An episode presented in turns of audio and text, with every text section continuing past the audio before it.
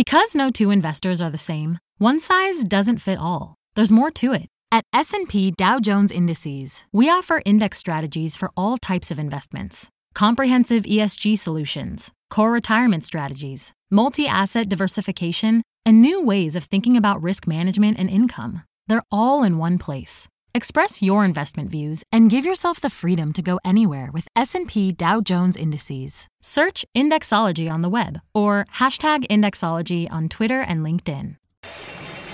My mission is simple to make you money.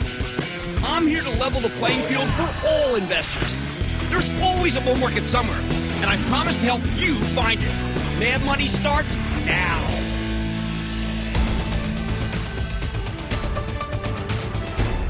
I'm Cramer. Welcome to Mad Money. Welcome to Cramerica. Other people want to make friends. I'm just trying to make some money. My job is not just to entertain, but to educate and teach you. So call me at 1 800 743 CNBC or tweet me at Jim Cramer. Sometimes it's as simple as looking under the hood and finding out what's really working. That's why we created the Cramer COVID 19 index. We wanted to capture the zeitgeist of this market. Now, while the averages were all over the map today, Dow dipping 109 points, S&P inching up 0.01%, Nasdaq gaining 0.78%. What happened? Well, the COVID index shined. Not unusual. It was up 1.7%. You know, it's now gained nearly 6% since we created it late April, leaving the Dow and the S&P in the dust. The reason? Because when it comes to the pandemic, the components of the Cramer COVID 19 index are part of the solution. They're not getting hurt, they're helping. And that's a big difference versus much of the S&P 500, where you got a lot of stocks that are coronavirus roadkill. So let's take a look just to be able to show you what I'm talking about when I say the zeitgeist. Why don't we just take the top 10 performers from when we started? Because I want you to understand why this $11 trillion index really captures this moment. The best performer, it's one of the most shorted, actually hated stocks in the entire market. Peloton. Peloton Interactive. People even think that's a interactive is just like this. 9% of the float sold short. But this maker of connected exercise machines is a perfect fit for the stay at home economy. People do want to work out. Nearly all the gyms are closed. And even if your gym is open, there is a pervasive sense that going there is just asking to get sick. So you have to recreate the experience at home. Peloton lets you do that. The clothes they're off the Peloton at our house. Yeah, my wife kind of hung stuff on there, you know, because Flywheel's been closed since March 20th. And uh, my once New York State Velodrome champion Lisa has been forced onto her Peloton that I bought her. She's lucky. One of our producers, Heather Gaines, says hers is back ordered until late June. Now, there's a business. Stock's up nearly 35% since we created the COVID index. It's up 50% for the year. You may hate it. It's working. Number two, uh, of course, a vaccine. Moderna. I first encountered this biotech at the JP Morgan Healthcare Conference two years ago. They use artificial intelligence powered by Amazon Web Services to develop vaccines and gene therapies faster than anyone else could do. Fast forward to today, and the whole world's relying on Moderna to give us a COVID vaccine before the end of the year. I'm skeptical. The record for fastest vaccine development is four years, and Moderna's never taken one of these to market before. But if they can do it, yeah, the stock's going to keep exploding higher, which is why it rallied 32% since we created the COVID index, and it's up 242% year to date. And a lot of the vaccine stocks were really going nuts after the close because some organizations were giving out money to the winners or winners. I love that. Third best performer, well, you've seen these guys, Livongo Health. Yes, remarkable personal health platform that helps uh, people with chronic illnesses manage their conditions. They started with diabetes. The platform now includes hypertension and obesity. These are three of the biggest risk factors that can make COVID-19 fatal. I like to think of Livongo as a custom-made digital health coach. No wonder it's up more than 30% since we created the index, up 114% for the year. Glen Tullman has come on. He's chairman. Number four is Everbridge. Hey, they were just on the show. You see a theme here? We have focused on this endlessly. Everbridge is a cloud based software company that helps businesses and governments handle critical event management, CEM. Think disaster response, including pandemic response. You probably never heard of them, other than if you watched the show last week, but they serve eight of the 10 largest cities in America, along with nine of the top 10 investment banks, nine of the top uh, 10 largest healthcare providers, 46 of our largest airports. Everbridge owns this market. No wonder the stock's up roughly 30% since we created the index, nearly doubling since the beginning of the year. Fifth is one a lot of people say, oh, Jim, why do you harp on this one so much? It's called Coupa Software. Uh, with millions of Americans setting up their own home offices, you better believe all sorts of businesses are in dire need of expense management. And they need expense management software, which is Coupa's bread and butter. I know it sounds banal, but who cares? Coupa's working. Stock's up 28% since we rolled out the COVID index. It's up 43% for the year because it's a textbook play on this stay at home economy that we keep talking about. Number six, well, anyone who's watched the show for 30 seconds knows Dexcom is one of our favorites. It's a remarkable company. It makes continuous glucose monitors for diabetics. There's no need to repeatedly prick your finger to test your blood sugar levels. It's the gold standard. Just like Livongo, the pandemic gives people with diabetes an extra sense of urgency here. Dexcom's rallied 26.7% since we created the index. It's up more than 90% for the year. Seven, what I don't talk enough about, but I'm going to change that. It's called Cloudflare.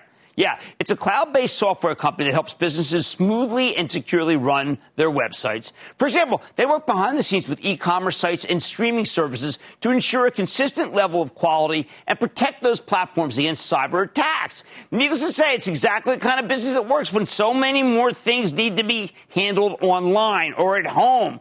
No wonder the stock's up more than 20% since we created the index. 65% gain for the year. There's another one. These were all last week we covered. We're on our game. Eighth is Square. There's one, this one's complicated, as many of Square's brick and mortar clients have been obliterated here. But in addition to the normal payments biz, Square's got this digital peer to peer payments app. It's called Square Cash, and that's on fire. When the company reported last week, the stock initially sold off hard. But then it came roaring back as investors realized that part of the business was in terrific shape. And that's why the stock's now up more than 20% since we created the index. Ninth, Masimo, medical device company that makes non invasive monitoring equipment, especially pulse oximetry systems that take your pulse and monitor your oxygen levels. At a time when hospitals all over the country need more ICU capacity, these are the machines they have to buy. Hence why the stock's up 20% since we created the index, 58% for the year. I always carry a little Masimo portable pulse oximeter because it's a great warning system if you're worried about being sick with COVID 19. Finally, there's Beyond Meat. Yeah, we had him on the show again last week, right after still more revelations about COVID outbreaks at meatpacking plants. CEO Ethan Brown is a man on a mission he wants to shake up the whole food chain. And he's an incredibly effective evangelist for plant based protein alternatives. Right now, he's cutting prices so Beyond Meat can take share from the meat guys. Plus, he's got two huge deals. One with Starbucks rolling out in China, and another, I think, is in the offing with McDonald's. It's in Canada right now. Could be bigger.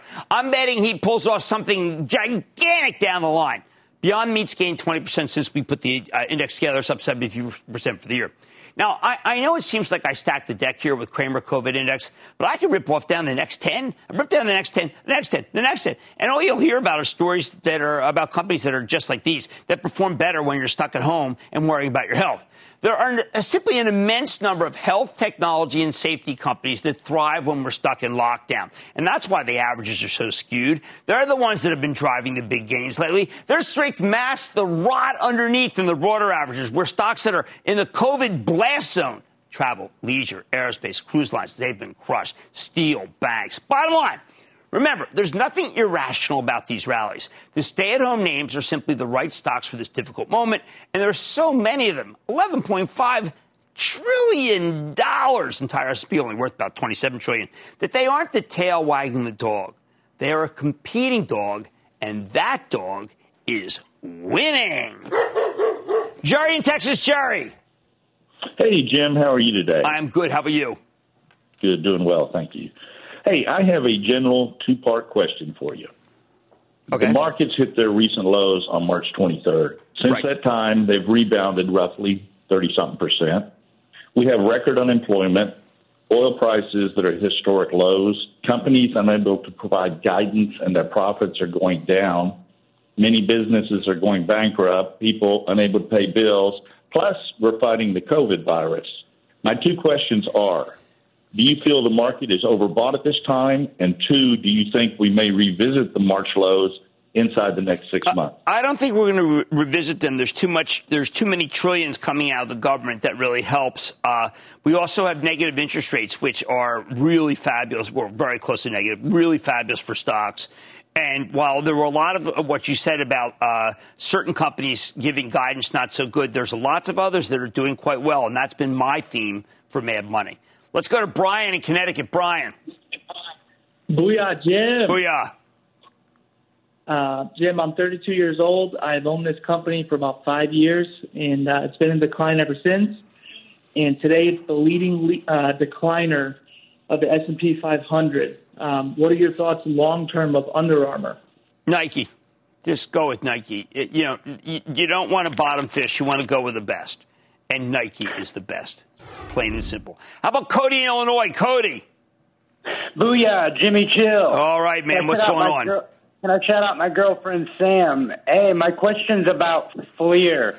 Um, I'm wondering if you think they're poised for uh, a lot of growth uh, because of the uh, need the thermal imaging. I think the thermal imaging is real. I think they're leader, and I like the stock. I think it's a good stock. A little bit of spec, but I think FLIR Systems is real. The move has been pretty exaggerated, though. All right. It's as simple as looking under the hood and finding what's working. These rallies aren't irrational. The stay at home names are the right stocks for this difficult moment, and there's $11.5 trillion of them. On Mad Money tonight, jobless claims over the past five weeks have totaled over $26 million.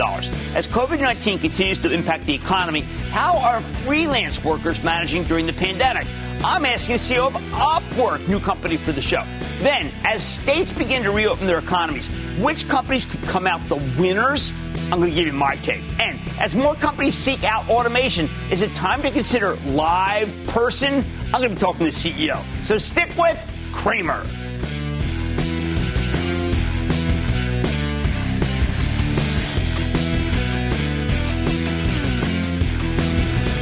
Don't miss a second of Mad Money. Follow at Jim Cramer on Twitter. Have a question? Tweet Cramer. Hashtag mad tweets. Send Jim an email to madmoney at cnbc.com or give us a call at 1 800 743 CNBC. Miss something? Head to madmoney.cnbc.com. CNBC's Workforce Executive Council is a premier group of C suite human resources executives from leading companies across the country. It offers a members only portal and chat, plus exclusive industry content, with access to breaking news calls and digital networking experiences. The network and resources HR leaders need now. Apply to the Workforce Executive Council at cnbccouncils.com slash WEC.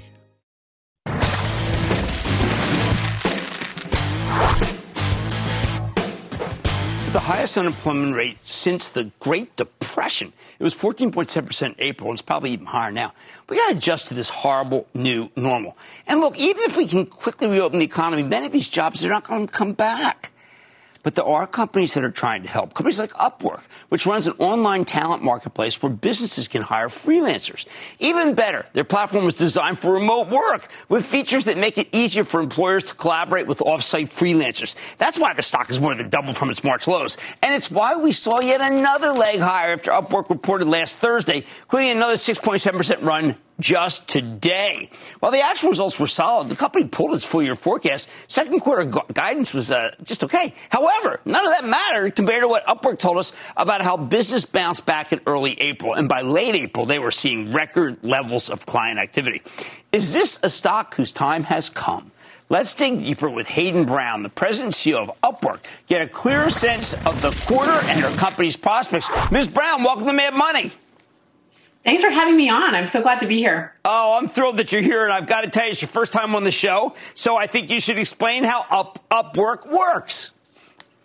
Upwork is an online platform where we connect clients in 180 countries around the world with independent freelance talent in 180 countries around the world. So we have a truly global platform. It's all about remote work. We have work with 30% of the Fortune 100. They are coming to our platform. They're using us to find skilled, talented professionals that they need for business critical tasks. I think it's incredible that right at the beginning of your call, you say a, a line that we totally believe in in Mad Money. Remote work has gone mainstream and the genie is not going back in the bottle. It's not changing. It's going to accelerate, huh? Absolutely, Jim. You know, three quarters of companies have said that they are going to have remote work be part of their ongoing operations going forward. And that's not just related to this pandemic. The pandemic has opened people's eyes to what's possible, but they've realized that there are real benefits to being able to work well remotely, and they want to hold on to those even after the pandemic passes. Well, you were the first person I've read right up front in your message from Hayden Brown, CEO. The environmental impact of this is so fantastic, but no one else is talking about it. Yeah, I mean, all of these issues with people commuting, these terrible commutes, flying around the globe for meetings that really can happen over Zoom, just like we're doing right now. I mean, I think companies are really waking up to the fact that there is real productivity gains as well as the environmental and sustainability impact that everyone cares about, and that now we can get both of those things by having so much more of the workforce working remotely. Now, uh, at one point I said, geez, I don't know, these guys, LinkedIn must be a, a problem for them. And then I saw Microsoft's a client of yours. Absolutely. So we're working with everybody from small businesses through to large companies like Microsoft, NASDAQ, Glassdoor, you name it. They come to us because really they need to find talent in ways that they can't find in their local hiring geographies. Our company has been doing remote work for 20 years and we've been helping clients connect with talent outside of their backyards. And so companies like Microsoft come to us looking for talent that they can't find locally that we can supply through our platform because we've got millions of workers all over the world ready to work and they're skilled at doing remote work and they're, they're ready to get started. Okay, so why don't you uh, give us some of the uh, the challenges and opportunities uh, that global businesses are facing right now? Because you know, not everybody's not everybody is working uh, from home, and I think companies need to be schooled that this is something that they can do, but I think they're frightened. Yeah, I think the pandemic has been incredible in terms of companies really having been forced to try remote work. They've heard about it before. Maybe a few workers in their workforce may have been working remotely, but certainly this was not the normal practice at so many corporations. And now we're seeing from our customers, whether they're SMBs or whether they are giant corporations, they have all pivoted to work, work remotely. And so they're coming to us and asking, how do we do this? You guys are a remote work company. What are the webinars? How can you help us get our workforce mobilized? And then they're also coming to us because a lot of their workforce is actually not able to work remotely. So for example, if a large company has a call center operations and all of those call center reps typically come into the office to do that work, suddenly they've found themselves in a pickle because that can't happen during the coronavirus. So they're finding, okay, Upwork, how can you help me with a strategy that lets me have call center reps, lets, lets me have web developers, mobile developers, all of these critical skills able to work remotely and, and perform really business continuity as well as kind of crisis response tasks. So you're not just so finding people. The conversations right now. I'm sorry, you're not just finding people, you're advising. So it's deeper than that.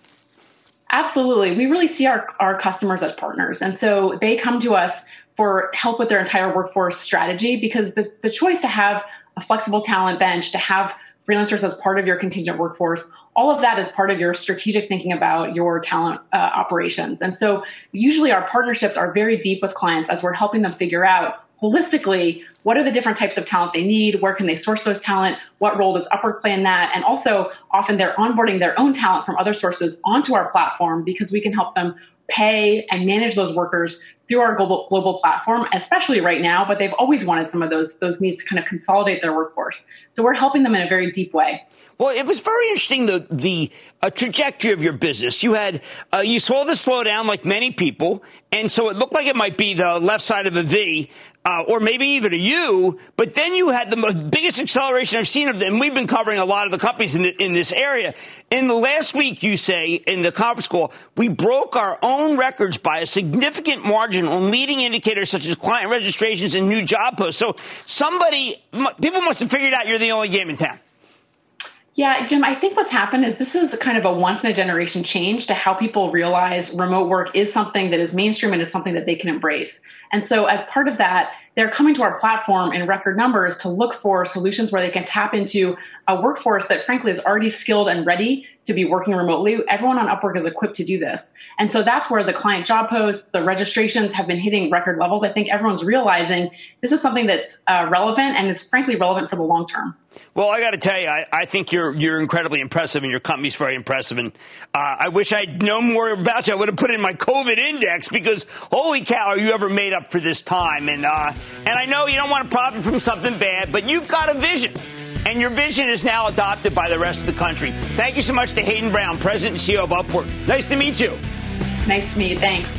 Guys, this is a real company telling you the real thing, which is what you know I've been saying. People working at home is the future, and you need Upwork to do it. Man, money's back into the book.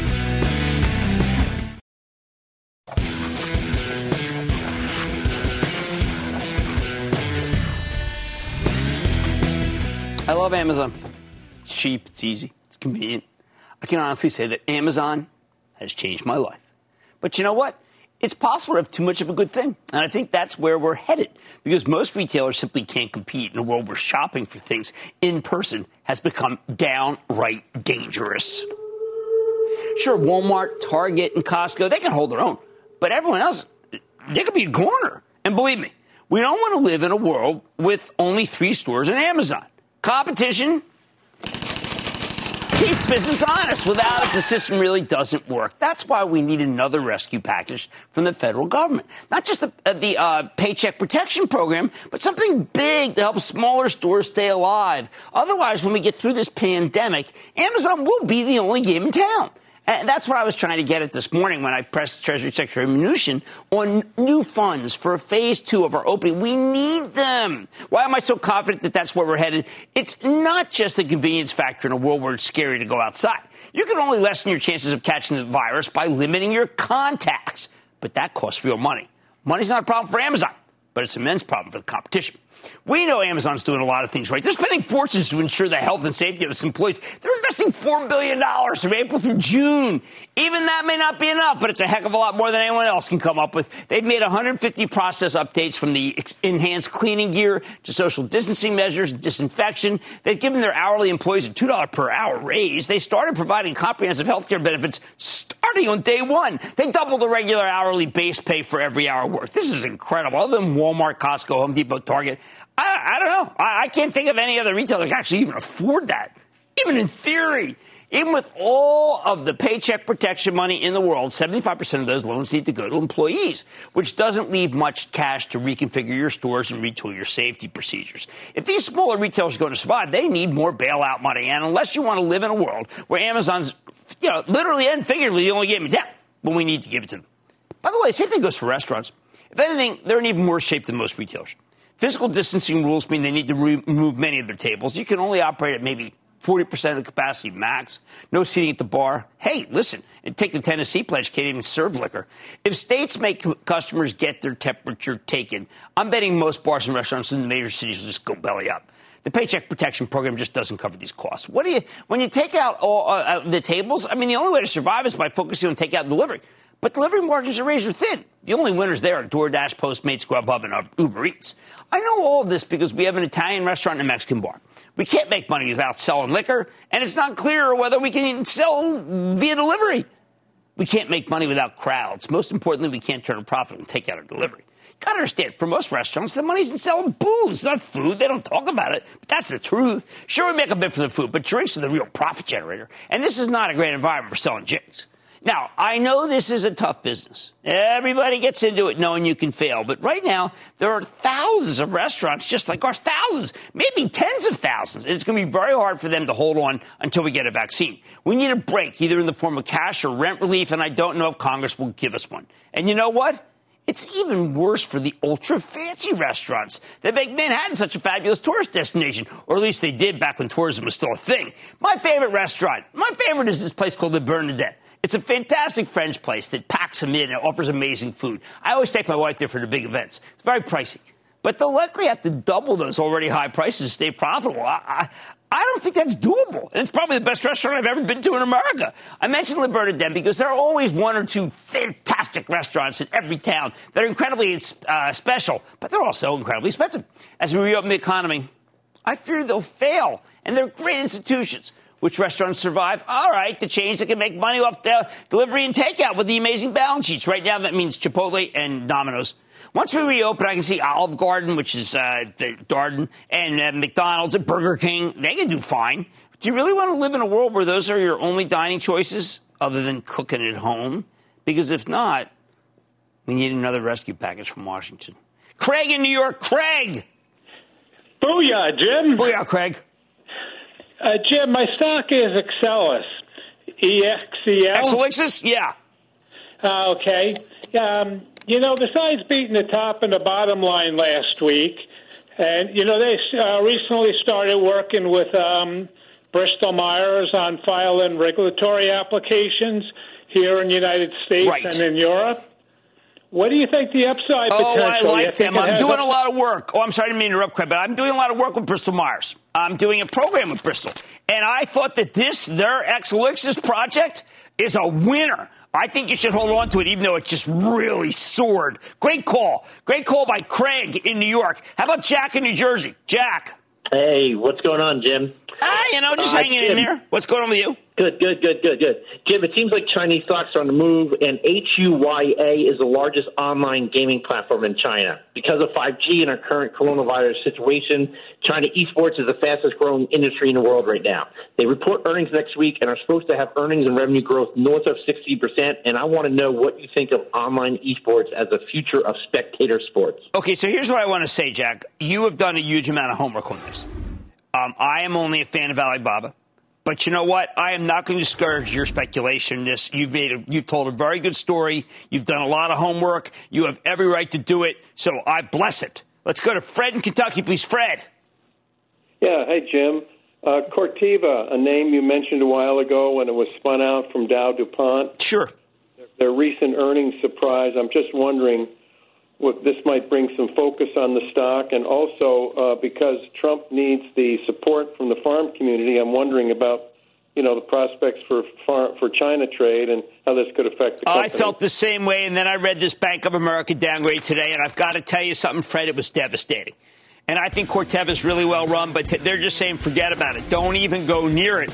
And uh, that made me think, wow, I guess I got to rethink. And uh, Wow, I'd like Corteva to come on and take the other side of that trade. That would be terrific because they are great guys. All right. We need another rescue package from the Fed government. We do. Uh, we got we got to we got to save some of these smaller stores. And I'm not talking self-interest. I'm talking hundreds of thousands of jobs, millions of jobs, hundreds of thousands of stores and restaurants. Watch where Mad Money head. As more companies shift to work remotely, is LivePerson a stock for the social distancing age? I'm talking with the CEO. Hey, then I'm sitting down with the CEO of American Electric Power, getting the bottom of its latest report. And industry is really slow in this country, but not work from home rapid fire also tonight's lightning round. So stay with Cramer.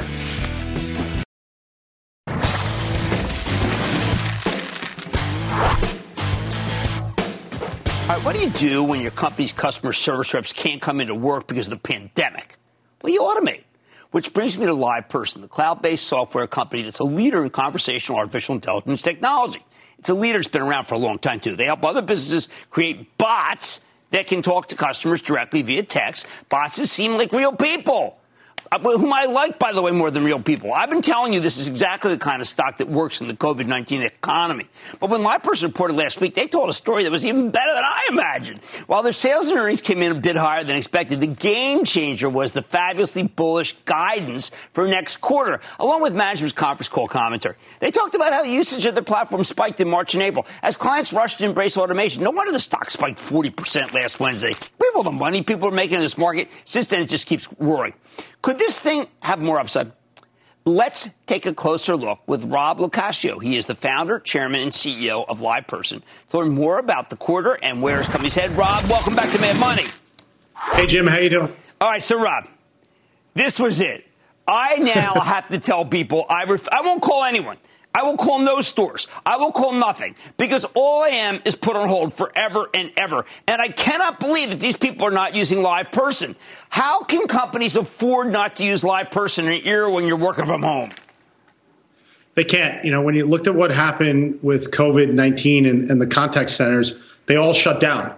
And so there was this mad dash to get those agents home and take voice calls. And what we've seen is really what we ushered in is the really the death of the call center. And I've been talking about this for two years, and now it's come, and, and that's why we saw all this demand, you know, come to us, and we're just doing great with it. Well, what convinced me, you have this great moment in your call where you said, the barking dog, the crying baby. We don't want that in the background.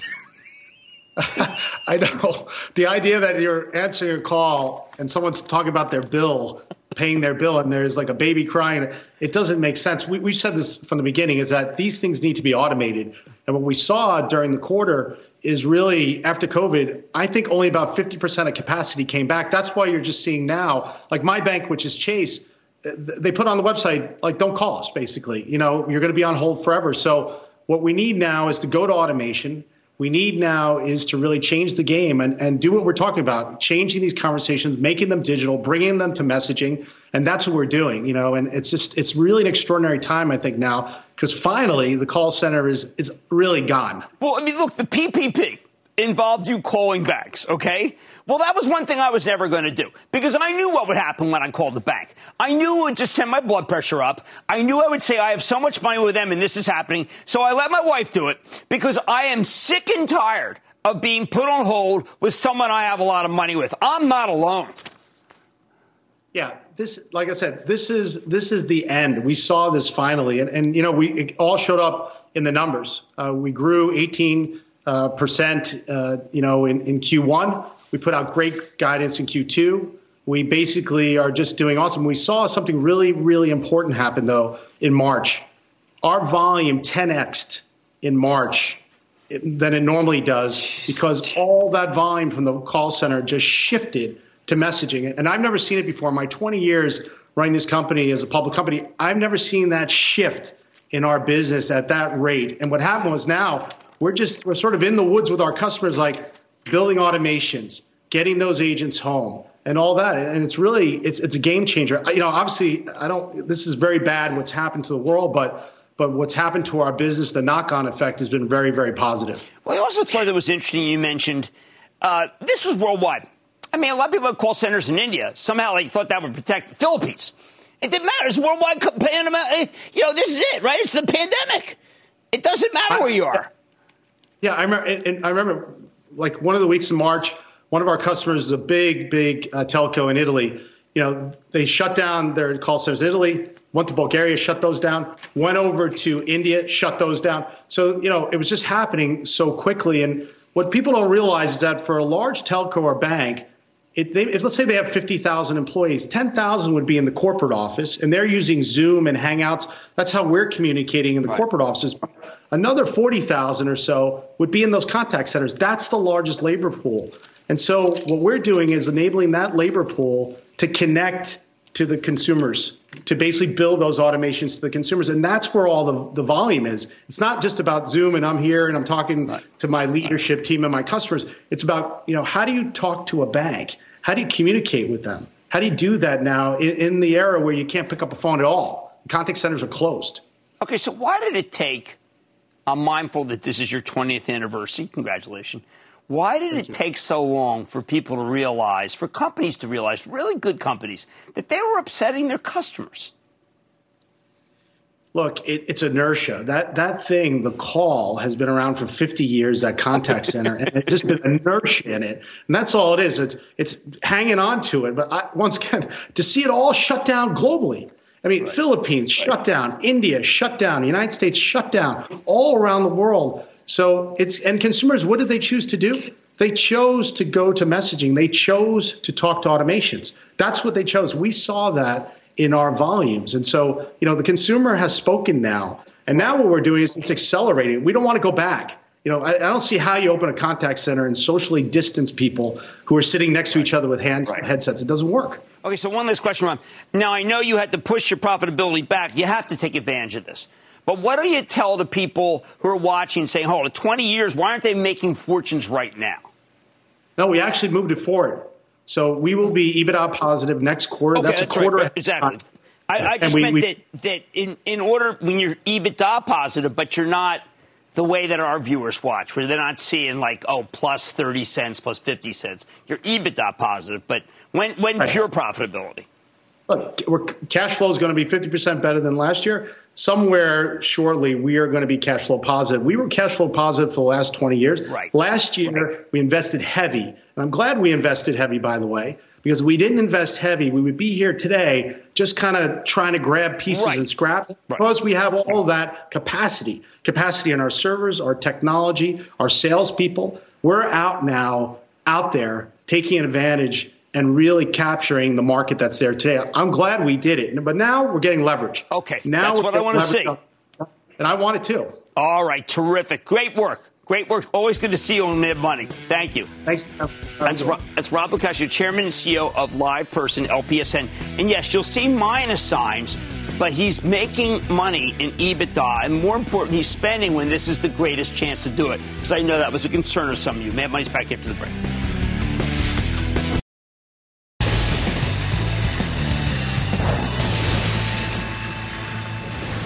It is time. It's time for the light And then the lightning round is over. Are you ready, ski? Dad, it's time for the lightning round. Okay, somebody start with Nick in New Jersey. Nick. Jimmy Chill, what's up, brother? Oh man, not much cooking. How about you? All right, not bad. Hey, tell me, should I be doubling down on Cisco before they report? Well, I typically don't like to do that, but I do like Cisco setup here. I like this WebEx. I like the fact, ah, you know what? I'm not going to play. I can't. I can't do that. Um, you already have a position. Let's wait to see how they do. But I do think that there's a lot of things going right now. Let's go to Kenneth in Florida. Kenneth. Booyah, Dr. Cramer. Booyah. I'm a, I'm a Miami doctor. Love your show. Watch it nightly. Longtime Dolphin fan and curious about two stocks, but we'll only ask you about one of them. Okay. Uh, weeks, weeks ago, a caller asked you about it. I bought some and doubled down after the May 4th FDA approval and last week's earning report showing earnings and revenue beats, low debt and strengthened balance sheet, improved gross margins, in line 2020 guidance when 40% of companies don't even give guidance. The stock is Cerus, C-E-R-S. Yeah, they, I think they're real. I mean, I, I, agree with you, Doc. I think that they're a real company, and I know it's only a $5 stock, but it was a good quarter. So I'm with you. I'm going to stick with you. I think you, you stick with it. Let's go to Frank in New York. Frank. Hey, Jim. Frank. Um, I'm a longtime viewer of Mad Money, and I particularly appreciate the perspective and insight you give into the market, especially during these troubled times. Thank you. Having said that, I'd like to get your thoughts on the packaging company WestRock. WestRock bit off more than it can chew. Uh, WestRock uh, did not have a sense of the fact that there were many companies expanding capacity all at the same time, uh, took down a lot of debt, uh, and that's why they had to cut that dividend, and that was brutal. It was just a brutal situation. Uh, a lot of companies are cutting dividends. You don't want to be around any company cutting dividends. I am very worried about the banks having to cut their dividends, but WestRock, classic cyclical name, too much debt, eyes too big for their head. Let's go to Adam in New Jersey. Adam. Hey, what's up, Jim? How I'm much? How are you, Adam? I want to know if Uber is a buy right now? Is it too early? You have to take a really, really long term view on Uber. I really think you just, everyone wants this thing to just turn and go to 45 again. That's not going to happen. But I do believe in them long term, and I'm not doing, that's not like a, you know, a hedge. I'm just saying it's just going to take a long time. Let's go to Jason in Virginia. Jason. Hey, Jim. Long time, first time. Yes. Real quick, Jim, uh, I do want to give uh, a post Mother's Day shout out to all the moms out there who are working their hardest uh, to get through these tough times, totally. as well as to my wife, Jenny, for all the amazing work she does as the mother of our three year old son, Landon. I like that. The stock I'm calling about, Jim, recently announced earnings with a 40% beat on earnings per share. They also affirmed 2020 earnings guidance and raised 2020 revenue guidance. And there are just not a lot of companies doing that this quarter. So, so Jim, with the approval of their key drug, Trikafta, expected in Europe later this year, and the company having a history of conservative earnings guidance, is now a good time for investors to be buying up the stock of Vertex Pharmaceuticals? Well, Vertex is amazing. It's just an amazing company. It's got the real, it's the real deal for CF. Uh, I had put it in the bullpen for for my charitable trust. I told club members we're going to pull the trigger. I got a big conference call on Thursday, and I never did. And it was my mistake. It is a good stock. Is it too late? I don't know, hit an all time high today, but I got to tell you, I think it goes higher. How about that? Let's go to Alan in Virginia. Alan. Hey, Jim, how you doing? Booyah. Booyah. Ah, thanks for taking my call today, Jim. First time caller, long time listener. Um, Jim, I wanted to get your advice on this uh, stock ticker. I've been following this healthcare stock, stock ticker HMSY. Yeah, I like it. I mean, I remember for boy, we used to have a speculative thing at the street, and this stock is very raw. I think it's a really good stock. I don't know why it's down. Uh, I mean, I, we had recommended it in the mid 20s, and it's still in the mid 20s, but I do like it very much. Let's go to Pete in Tennessee. Pete. Hey, Jim. Booyah from the lovely Johnson City, Tennessee. Holy cow, now you're talking. Shit, yeah, wagon wheel, it's, man. It, yeah, it's beautiful down here. Listen, I'm a, I'm a psychiatrist, so I'm out of my my uh, what they call scope of practice All here. right. But I'm I think I know some real game changers when I see them, and I'm really impressed with two agents from Mirati Therapeutics. I am too. I am too. You know, this is uh, oncology. You know, I encourage, I like a lot of the oncology stocks, and this is a good one. We did some work on it, so I agree with you, and it may be on both of our Kens, but I think it's a good company. And that, ladies and gentlemen, conclusion of the Lightning Round. The Lightning Round is sponsored by TD Ameritrade.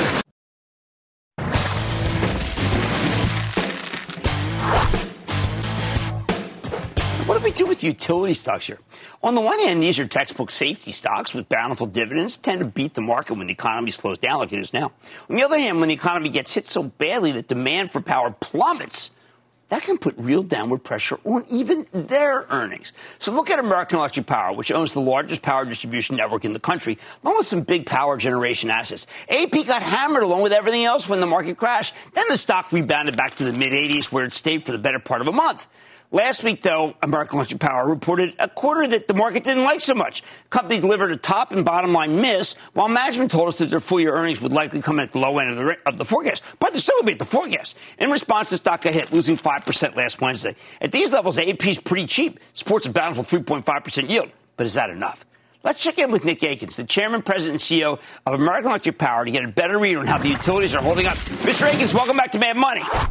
Hi, Jim. How are you? Well, I got to tell you, Nick, I never thought it would happen. But I guess this slowdown is so incredibly powerful that even the business usage of electricity got hit pretty hard. Yeah, it did. Uh, actually, we, we looked at many of the activities that were going on. The first quarter really didn't represent the true nature of what was happening, particularly with the coronavirus. So we picked up our April numbers right before our earnings call, and, and certainly it showed uh, deterioration in our commercial and industrial sector, and our residential went up. So we're still uh, working to try to figure that out in terms of how that mix is going to work in the future. But but certainly it, it, it's thrown everyone for a curve. But but we think we have it well in hand. All right, so Nick, how much of it do you think is uh, is uh, work from home uh, versus the uh, skyscrapers that are empty? Oh, I think a lot of it's work from home because uh, we saw about a, about a seven to ten. You see about seven to ten percent decrease in industrial and and commercial customers, which are basically uh, those that are restaurants, uh, schools, those types of things. Um, they, they have fallen about seven percent, five to seven percent. So those kinds of reductions you see. But you also see in April a 6% increase in residential. So that means people are working from home, established at home, and certainly our margins are dictated.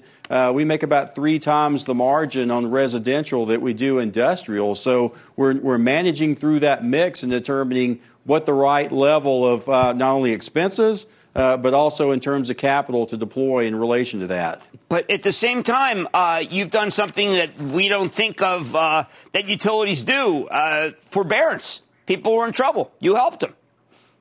Yeah, so we've been active in the communities we served. Our foundation obviously has been active, but our employees Just a great tribute to them being able to work on our, our innovation labs, built masks and, and, delivered those to hospitals. And certainly uh, uh, for many of our customers, we've been working our call centers with the uh, Small Business Administration loans to, uh, to our commercial customers to help them get back on their feet as quickly as possible because obviously we want to see this to recover in a V shaped as opposed to some U shaped or W or whatever.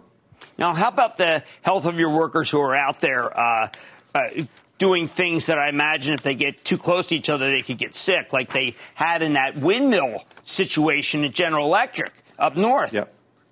So we, we've got about 18,000 employees. 12,000 are working from home and doing very well from that perspective. The others are out in the field, obviously responding to storm activities and those types of things. We've taken extra precautions relative to that, make, making sure they have the PPE, making sure we have testing in place where we need to have testing, and then secondly with masks uh, and social distancing and all the hygiene activities. So we've been pretty successful. Uh, we have we've had very minimal cases, and all those cases, thank, uh, thankfully, uh, are responding positively. So we're in good shape. Now, uh, some of the uh, utility stocks have really gotten clobbered here. some in Texas, uh, it, it, looks like I don't know. I mean, is this the time because of your balance sheet and how well you're doing that you should be buying somebody?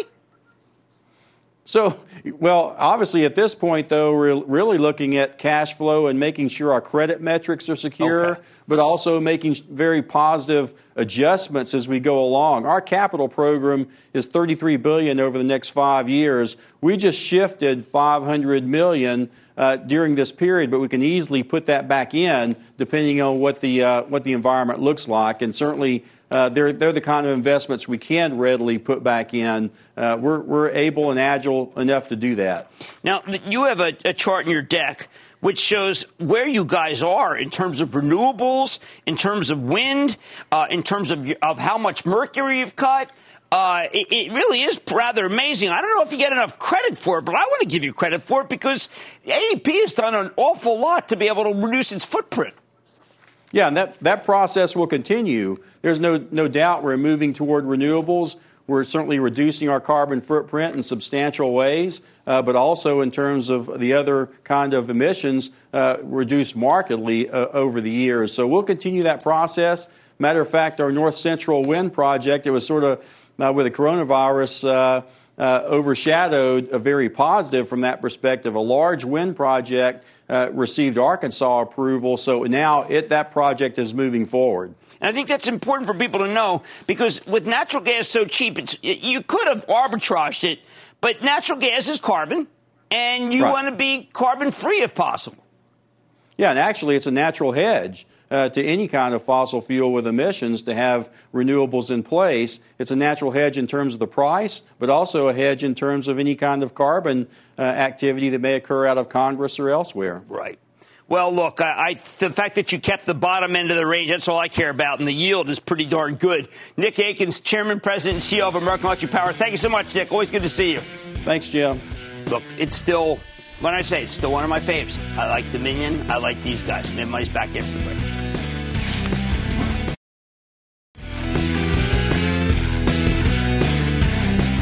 Listen, there are some things happening on CNBC tonight that you do not want to miss. My friend Scott Wapner has a new CNBC documentary which examines the direct to consumer DNA testing industry, an industry that has convinced nearly 30 million paying customers to hand over their most sensitive personal information, their genetic code. Don't miss DNA testing, the promise and the peril. It premieres tonight at 10 Eastern and Pacific right here on CNBC. Like I said, there's always a bull market somewhere. I promise I'll find it just for you right here on Mad Money. I'm Jim Cramer. See you tomorrow. The Rise Up New York Robin Hood Relief Benefit begins right now. I want people to feel like they just learned something. We have journalists in the far corners of the universe.